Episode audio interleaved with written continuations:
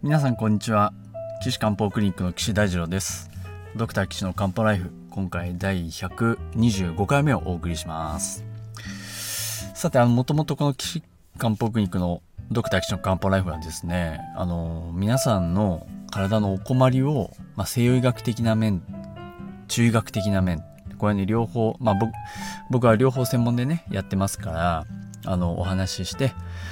あの世の中ね体のことで悩んでいろいろ諦めてらっしゃる方にその諦めることないよ漢方ね西洋医学ではやれることなくても漢方中医学でいろいろできますよっていうお話を伝えることでまあ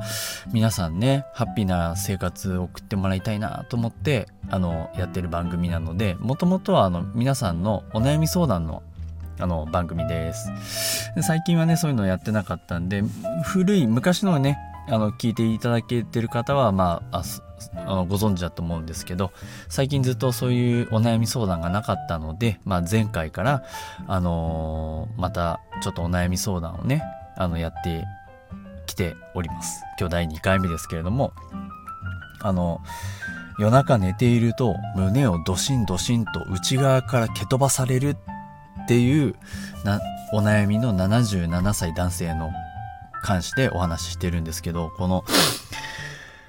たさすがにあの漢方やってるといろんなこのお悩みの方がいらっしゃるので結構あの様々なね訴えの方はあのお話伺います。うんと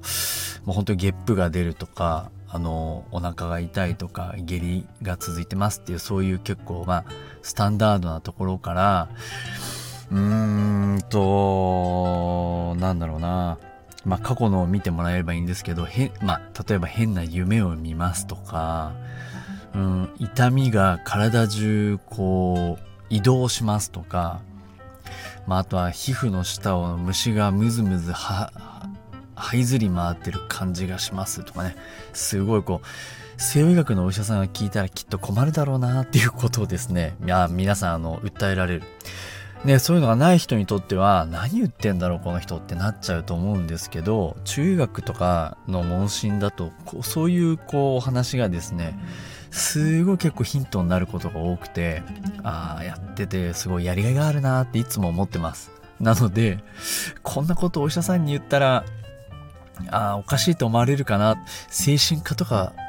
連れてかれちゃうかなとかって思うようなことも結構漢方の先生は結構普通に聞いてくれると思いますんで、まあ、ぜひですね近所の、まあ、レベルの高い、まああのまあ、レベルが高いから必ずしも流行ってるってわけではないんでねそこら辺ちょっと難しいですね。逆に流行ってる人はねマーケティングとか商売がうまくてただ流行ってるだけっていうところもまあなきにしまらずなのでいい先生ね巡り合ってあのぜひ解決できたらいいなと思いますけれども。さて今回は前回ね、そのあの胸ドシンドシンと蹴飛ばされるのは、まあ、不整脈じゃない、まあ、動悸と不整脈っていうお話をして、そこはちょっと違いますよ。不整脈っていうのは本当に脈が飛んだり、速くなっちゃったり、えー、してるんです。心電図で検査したらそれが分かっちゃう、あの、証拠が見つかりましたっていうのは、まあ、不整脈と言います。なんかね、不整脈っていうと心臓が止まりそうでね、皆さんこうちょっと怖いかもしれませんけどでもあの大概ですね一般に見る不整脈っていうのはその命に関わらない。まあちょっとあの脈乱れてるけど大丈夫だよね。命には関わらないよね。っていう不整脈がほとんどです。うん。まあねあの時々こうありゃりゃっていうのに出会ったりしますけどあの命に関わるような不整脈例えば心室性気外収縮とかこれ一番多いですよね。あと心上質性気外収縮とかね。やっぱりそういうよく聞くものはまあそんな心配しなくて大丈夫です。うん。まあ逆にそういう不整脈を良くしようとして薬を飲み抗不整脈薬っていうのをね、まあ、僕らが研修医で僕は心臓外科だったもんですからねあの集中治療室であの向こう側に循環器内科の先生がね、CC、あの CCU っていうんですよね循環器の、あの、先生がの場所というかまあ循環器病循環器病の先生の集中治療室は CCU っていうんですね。うん。コロナリーね。あの、心臓血管って意味ですけど。あ、心臓の冠動脈って意味ですけどね。そこ専門の集中治療室なんですけど、そこの先生とかに、あの仲のいい先生とかいてね、こうあの、不整脈どうで、あの、循環器内科って2つに分かれるんですよ、大概。虚血性心疾患って言って血管が詰まっちゃって病気になる心筋梗塞とか狭心症とかもメインで治療するのとあとはその不整脈チームみたいなのがねまああったんでまああの不整脈のことをこう聞いたりねしてすごい勉強したなっていうのは今でも覚えてますけどね。あの病院で撮った心電図を全部持ってきてその日に撮ったものを全部持ってきて循環器内科の先生が一枚一枚全部見るんですよ。でそれを僕らも研修の時に全部やりましてもうほんとねあの心電図の千本ノックみたいな感じでねそれやるんですけどでもやっぱりそうするとやっぱ8割ぐらいは何も問題ないよっていう中に残り1割ぐらいあやばいねっていうのが時々あったりしてああこういうのは見逃しちゃいかんなと思っていろいろこうメモしたりね勉強したりどうしてこういう戦略が出るのかなってね。あの心電図がどうしてこうなるのかなっていうのをこう勉強したりねまあ逆に教えてもらったりとかいろいろやったのを思い出します。でその中であんまりその命に関わらない不整脈はいっぱいあるんですけどやばいやつはですねあの結構あって大体その不整脈が何で起こるかっていうとその命令が別のルートから入って心臓が勝手に収縮しちゃうっていうのが、まあ、不整脈の理論なんですね。まあ、まずあの防湿結節っていうところにあの心臓のリズムのリズムマスターがいるんですね指揮者が指揮者がいるんですよでそっからえっとえっと、防湿結節に来て、あ、同房結節から防湿結節に来て、そこから神経、筆足とか神経を通って、こう、あの、命令が行くようになってます。そうですね。えっと、社長がいて、部長がいて、平社員がいて、社長から部長に命令が行って、部長から平社員に命令が行くみたいなね。まあ、まあ途中課長とかもいるかもしれませんけど、まあそんなイメージです。それが、社長が、から部長に命令が行くルートがですね、何個かある、そういう不整脈が多くて、で、あの、そうすると、あれ、社長さっきも命令したけど、まあ、また命令が来た。じゃあ、また平社員働かせよう。また働かせようっていうなって、リズムがこう崩れちゃうんですよね。うん。そういうのが多いです。それなんで、なかなかその、変なルートをね、断ち切らないといけなくて、最近はそういうのあの、心臓のカテーテルでね、まあ、あの、アブレーションって今、焼き切る、アブレーションって言いますけど、まあ、それをこう、できるようになりましたから、あの、比較的リスクが少なく治療できますね。なんかスポーツやってる人で不整脈の人結構多くて、僕の知り合いでもですね、あの、バリバリトライアスにやってる人とかが、ねえ、岸君不整脈出ちゃったけどどうしようなんて。いやー、そうね、そう、アブレーションでできるから、まあそんな心配しないで大学病院行ってみたらどうですかって話して、で、アブレーションやってね、今でももう元気でピンピンでトレーニングしてますけども、えー、なので、まあそういう治療をやったりすることはできます。その昔はですね、心臓を切り開いて、あの、動房結節のあたりを、こう、暗いよって言ってね、あの氷点下何十度っていうなるやつであのまあ簡単に言うとえっとドライアイスで焼き切るみたいなそういう手術をねまああの僕も心臓外科だったんでやったりしたこともありますけどね中から焼き切るっていうね。まあそれよりもやっぱりカテーテルやった方が全然リスク少ないし全然いいですよね。うん。で不整脈命に関わる不整脈の中でねこれどうしようもできないのがあの遅くなっちゃう除脈になっちゃうあのあれですね。不整脈。あの同房結節からあのだからあの社長がもう言うこと働かなくなっちゃって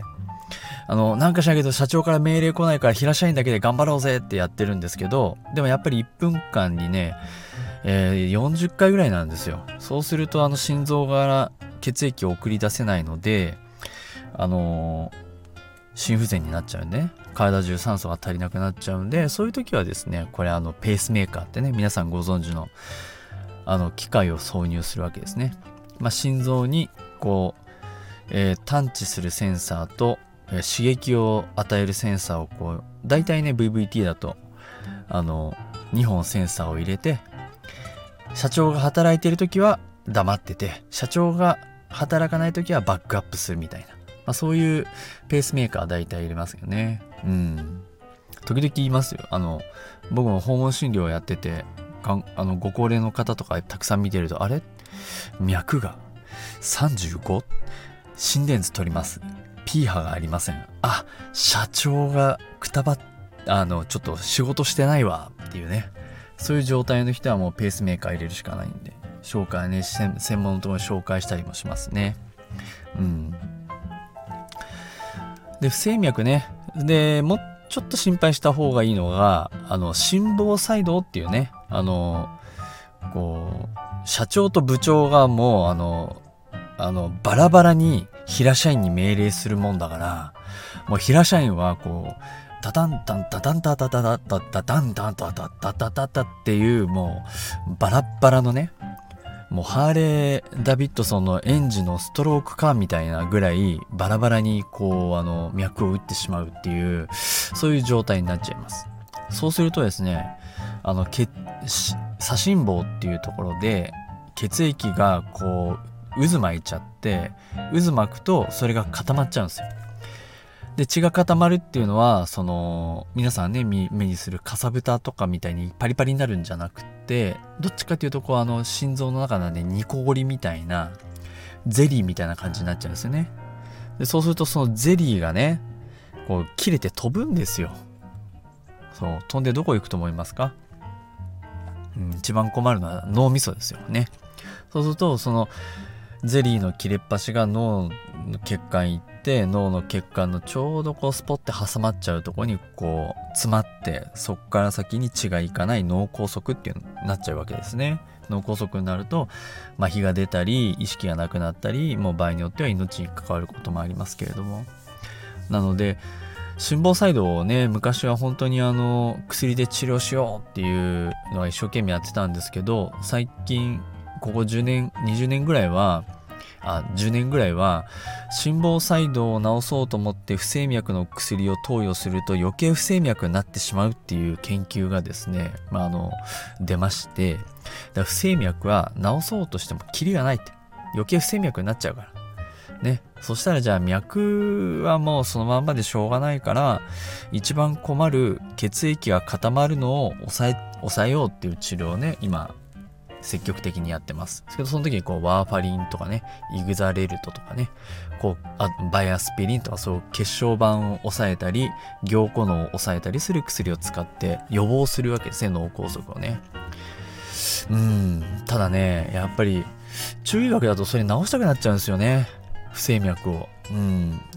らね、もう、慢性のあの不整脈でも10年も20年も経ってますってのは難しいんですけどやっぱり最近起こりましたっていうのはね中学でもアプローチ方法があるんですよね。なのでまあなんか治療したくなっちゃうなっていうのがまああの私の考えでございます。はい。えっ、ー、と今回ですねあの不整脈あのについてお話ししました。まあ、あの胸をドシンドシンと内側から蹴られるってね。で動機と不整脈違いますよって話で今回不整脈の話したんでこの動機の話をね西洋医学的なものから今度中医学の方へ話を振ってねしていきたいと思いますので皆さんぜひまた次回もお聴きください。え岸漢方クリニックでは皆さんのお悩み体のお悩みをね募集あの相談を募っております。えー、岸漢方クリニックのホームページのお問い合わせ欄からお寄せください。ホームページの URL は高崎漢方人道 .com です。takasaki-kanpo.jimdo.com です。ということですね。次回また皆さん、今度動機ね、についてお話ししたいと思いますので、またお会いしましょう。さようなら。